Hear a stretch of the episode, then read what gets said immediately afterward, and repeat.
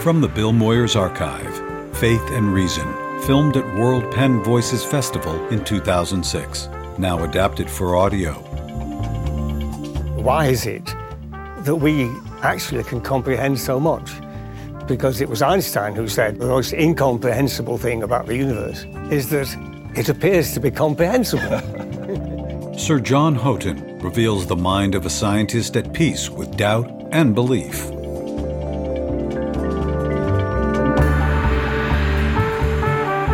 That's in this episode of Faith and Reason.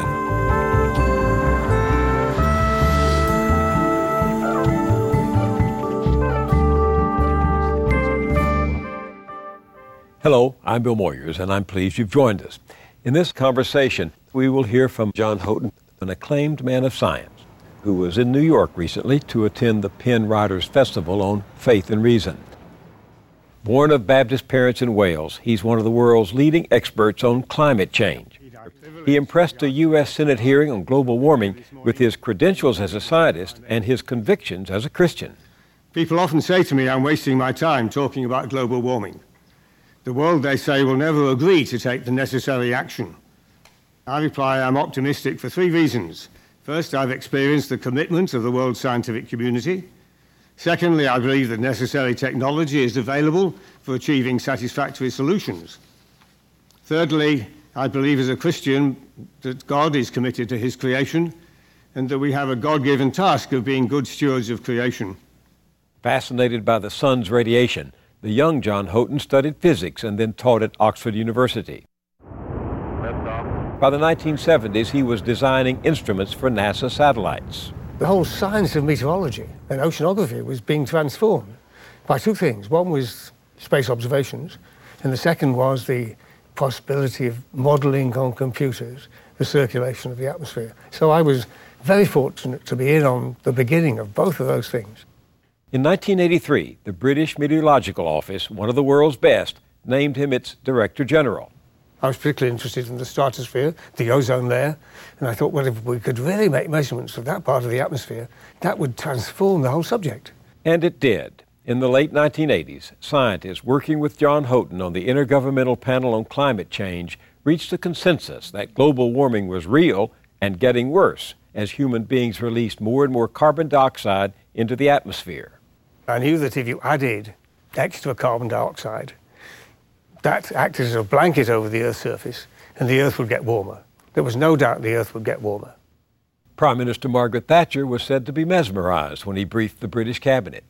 The panel's first report became the basis for the historic Earth Summit in Rio de Janeiro in nineteen ninety-two. World leaders, including the first President Bush, agreed to act on global warming. But the Earth keeps getting warmer. We believe that it is likely that the nineteen nineties have been the warmest decade during the last thousand years. For his work, John Houghton has been knighted by the Queen, presented the prestigious Japan Prize for Outstanding Original Science, and he was awarded a rare honorary degree from his alma mater, Oxford. His books include Does God Play Dice?, The Search for God, Can Science Help?, and Global Warming, The Complete Briefing. Are you as certain of the existence of God as you are certain of the reality of global warming? There are two different sorts of certainty in a way. I mean, one is a scientific question, the other is a much bigger question. But am I certain about the existence of God? I ask myself that question quite often and say, am I kidding myself? Is this all a great construct of my mind or some imagination? This is unreal.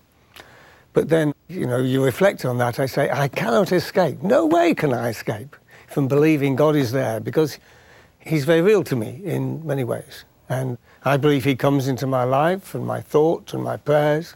It's not simple the way this occurs.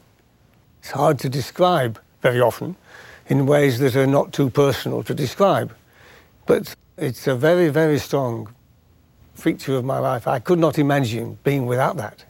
Your fellow countryman, Colin McGinn, the philosopher, yeah. said, let's don't spend a lot of time on this because the existence of God cannot be proved, nor can it be disproved. Let's move on to other subjects.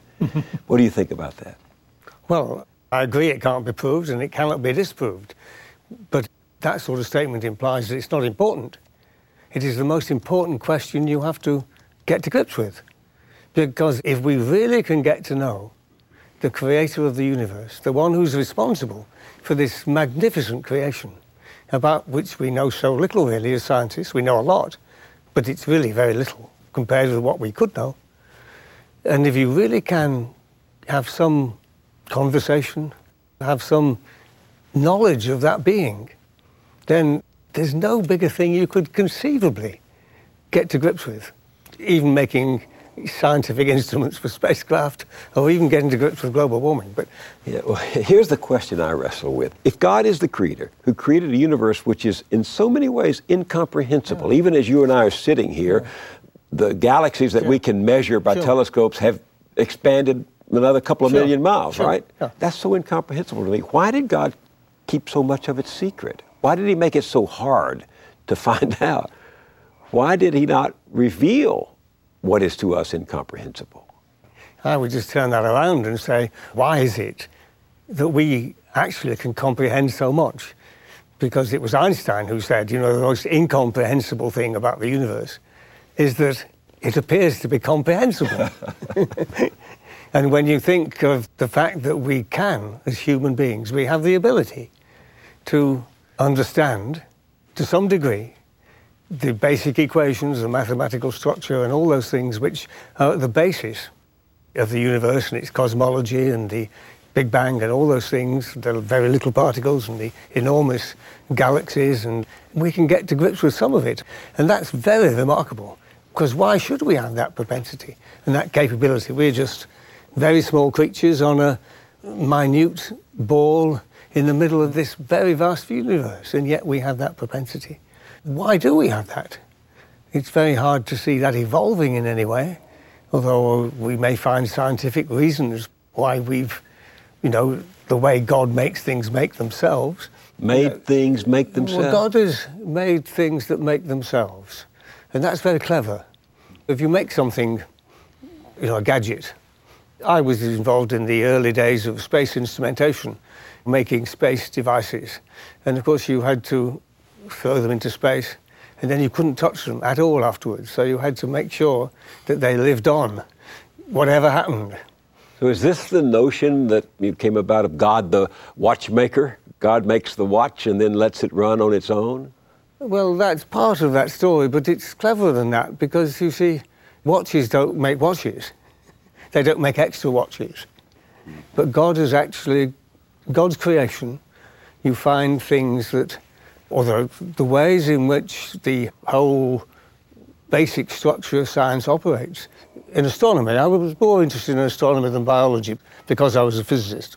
And when you look at stars and you realize that stars are made by the very small parts of the atoms and, and the nuclei within stars, stars collapse in the first instance to create higher densities, and then the higher densities get very hot, and in those very hot interiors, elements are made. You make helium, and then you make carbon, and then you make uranium, and you make all these elements within the stars. Then the stars blow up into supernovae, and they condense together again to make new stars.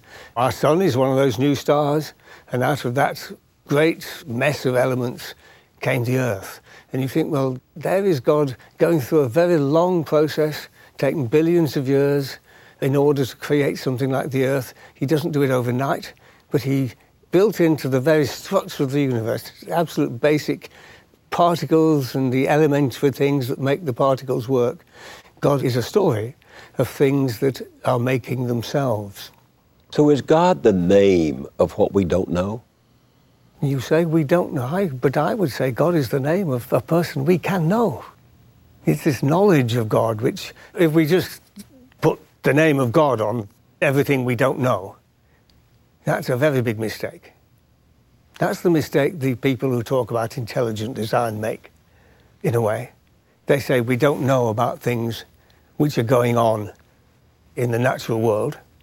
We don't understand various things and the process in which life has come into being, or other creatures have come into being, or we'll put God as the name, or intelligent design as the name on some of those little bits. And that's making God far too small, because God is the great intelligent designer. The whole thing is intelligent design. You're listening to scientists Sir John Houghton and Bill Moyers' two thousand six Faith and Reason conversation. When you say God, what are you saying? I'm saying the intelligence behind the universe, the one who's created it all, the one who's responsible for it all, the one who's put it all together. And you see, I suppose later on as I began to try to write about science and faith, I began to think, well, God isn't just the mathematician behind it all. He's not just the engineer behind it all. If God is going to be the greatest being we can ever know, the old definition of Anselm years ago saying God is the greatest conceivable being, well then God has to be a person too, because we have this personality which we don't altogether understand. We have this consciousness, we have this ability to relate to other people, we have this ability to be aware of ourselves. And if we are like that, and God is the greatest possible being, then God must be like that too. But isn't that the old term anthropomorphic? Are we not reading into this intelligence you describe, which no one has ever seen, our own description of a person? Of course, and that's because that's the only thing we can do.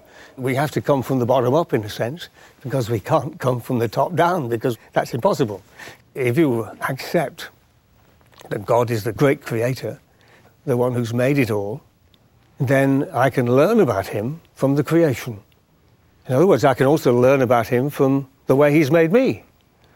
And if God has made me, or God has created the means to make me, which involves consciousness, self-awareness, and personality, and all those things, then God must have those attributes too.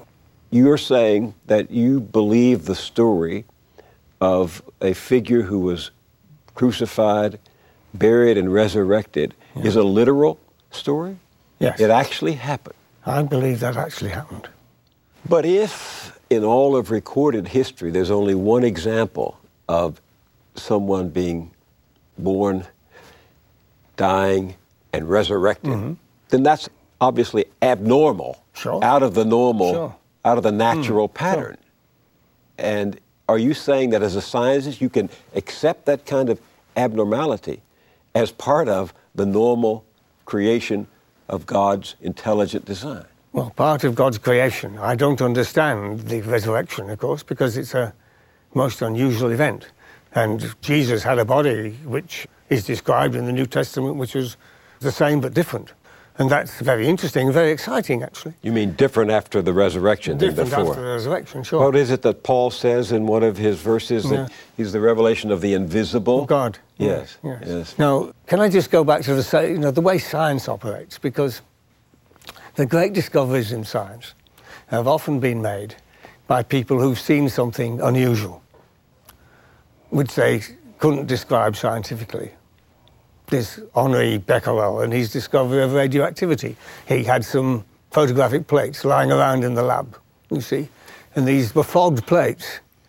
Well, now the normal scientists would just take those fogged plates and dump them in the wastebasket, saying, they've just got fogged, I better get some more ones. He said, why have those plates got fogged? And so he discovered radioactivity. Now, if you see something like the resurrection, you say, is there some reason why I should take that seriously? If it's just an event that happened or not happened, and it makes no difference, you say scientifically, I remain agnostic and it doesn't matter. But if it really impacts on your life as a whole, and your thought as a whole, your belief and emotions as a whole, in the way that that does, then that's something which you've got to take seriously. And the more you take it seriously, the more you realize that this is part of God's big story. Uh, well, help me to get to that, because mm-hmm. I'm talking to a man whose life has been devoted to science, to yeah. observation and experimentation of the natural world, mm-hmm. the world sure. that we can mm-hmm. see and feel mm-hmm. and discover mm-hmm. through mm-hmm. reality, yeah. material reality. Mm-hmm. Talking about something that has to be ascribed to the supernatural world, right? the supernatural and the natural are very closely connected. How so? The illustration I've used in some of my books, or the metaphor I've used, is you know that God is in another dimension. And I found that a very useful analogy. Yes, you told your students for years that mm. God was the fifth dimension. Help me to understand what you mean by that. Well, we live in this world, which is three dimensions of space, one dimension of time. The remarkable thing that Albert Einstein did in his theory of relativity was to say, let's call time the fourth dimension, and let's make time look like space, which you do by multiplying by, you know, the velocity of light and the square root of minus one. And that sounds magic, but it makes the equations fit together in a remarkable way. And calling time the fourth dimension revolutionized physics. Right. It made a tremendous difference to the way we look at the concept of the whole universe, right from the very little to the very big. And that was a remarkable jump in ideas and in conception. And there's a metaphor there, you see. You were using dimensions. And we often ask the question, I've often tried to ask the question, where is God, you see? Now, we live in this world of three dimensions of space and one dimension of time, the four-dimensional space-time, as we call it. And somehow we imagine that's all there is. You know, we live in a very materialistic world, a very materialistic environment, very materialistic ideas, and we imagine, and some people actually say, that is all there is. But let's suppose that there is another dimension, a fifth dimension, if you like, where God is. How can we think of God in that way? I find it a very helpful analogy of how to think of God. God's outside the universe, but he can come within it anytime he wishes. In fact, he can make himself present anywhere, and he does that. So he, the fifth, he keeps it all going. The fifth dimension yes. is the spiritual dimension. The spiritual dimension, that's right. It is essentially unknowable by scientific criteria, right? That's too strong a statement, because science can address all our thinking and can address what goes on in my brain and what goes on in my thoughts. And there's another, I've been thinking recently about, well, how do we think of our consciousness and that sort of thing? You know, there's a mental dimension as well, which is out there, which describes our mental processes, our thoughts, the way we create thoughts, the way we imagine things and so on, which are not material in the sense of being space and time. They're outside the material, and yet they're very real. So that would be the way that within our material, corporeal being, there is another dimension. There's another dimension within our being, which you call the mental dimension. Now, the which, mind is a part of that. Which everybody knows about. I mean, it's our thoughts, our ideas. Our dreams. Our dreams. The laws of nature, which we find, are part of that mental construct. God is the one who puts all that together, and they are connected. I believe that very strongly. I know you do, and I know you also accept what your fellow scientists have told us about the Earth being billions of years old. Yeah. How do you explain that there are a lot of Christians who believe that it's only seven thousand five hundred years old, mm. and that it was created in six days? How do you wrestle with that? I'm very sad about that, because it seems to me they're missing so much. And they're tying themselves to a particular literal account, which we find of creation in the first chapter of the Bible. And that chapter is not a scientific description of how the universe came into being. It's not a scientific textbook. It was never meant as a scientific textbook. Augustine recognized that it wasn't a scientific textbook. John Calvin said, if you want to learn about astronomy, go to the astronomers, don't go to the Bible. It's not a scientific textbook. They understood that. It's a very recent phenomenon of people who feel that the Genesis one in English is literally true in some sense that doesn't really make sense from the reading of it, because there are things in the first chapter of the Bible which show that it's poetry rather than science. You have evening and morning on day one, and yet the sun didn't appear till day four. So there are things that are metaphorical, analogical, and so on in Genesis one, and poetic. And you have to read it that way. It teaches many things about creation. It teaches us that God created and all those things. And the order of creation is all there. But it's not a scientific textbook. But here's what people wrestle with. You just said that you must read the book of Genesis as poetry, as mm. symbolic. And yet for millions of people, I mean multi-millions of people, the resurrection of Jesus cannot be the dynamic in their life unless it is literally true, not poetically true. Even you say that it happened. Sure. So you take one part of the Bible and interpret it literally, and take the other part of the Bible and put it over there for poetical transcription. And that's the conflict that people experience. If you don't believe that Jesus was literally resurrected, it's okay to believe that Genesis was just figuratively speaking. But if you believe that Genesis was figuratively speaking, mm-hmm. isn't the story of Jesus symbolic and figurative? You can't make those generalizations, you see, because the way we use language is very varied. And in our ordinary lives, we use metaphors and we use poetry and we say many things which are not literally true because they're just metaphors or pictures. And we say other things which are literally true, which are accepted as literally true. Language is like that. So you can't say we have to believe in... I mean, we talk about the sun going over the sky. That doesn't mean that we believe the Earth isn't actually going around on its axis. It means that we just have that appearance of the sun moving over the sky. So you have to be very careful about how you interpret different parts of the Bible. And I think the resurrection is something which is very different from Genesis one, because the resurrection was written, looks like a historical story. Genesis one, even on very simple reflections on it, doesn't read like a literal story. And so in your life, there has not really been, then, a deep conflict between faith and reason? Not a deep conflict, no. I've recognized the potential for conflict. I've recognized those areas which I can't resolve. But then I also think one of the most important statements you can make as a scientist, oh, I don't know. Hmm. One of the most important statements you should be prepared to make as a believer is, I don't know. And too many people don't want to say, I don't know, because, you know, we're just human beings. Knowledge is very limited. And to say you don't know is a very proper scientific statement. You may know sometime, but I don't know now. And the same is true in the area of faith. There are lots of things I don't know. And I have to remain ignorant or agnostic, whatever it may be, because I don't know.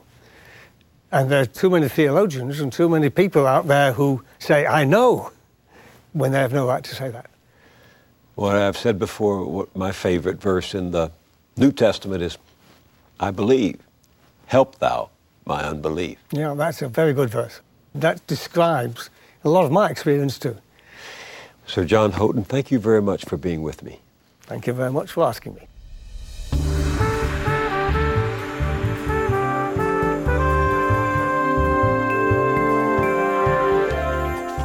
Thanks for listening. Visit bill moyers dot com to learn more about the Faith and Reason series.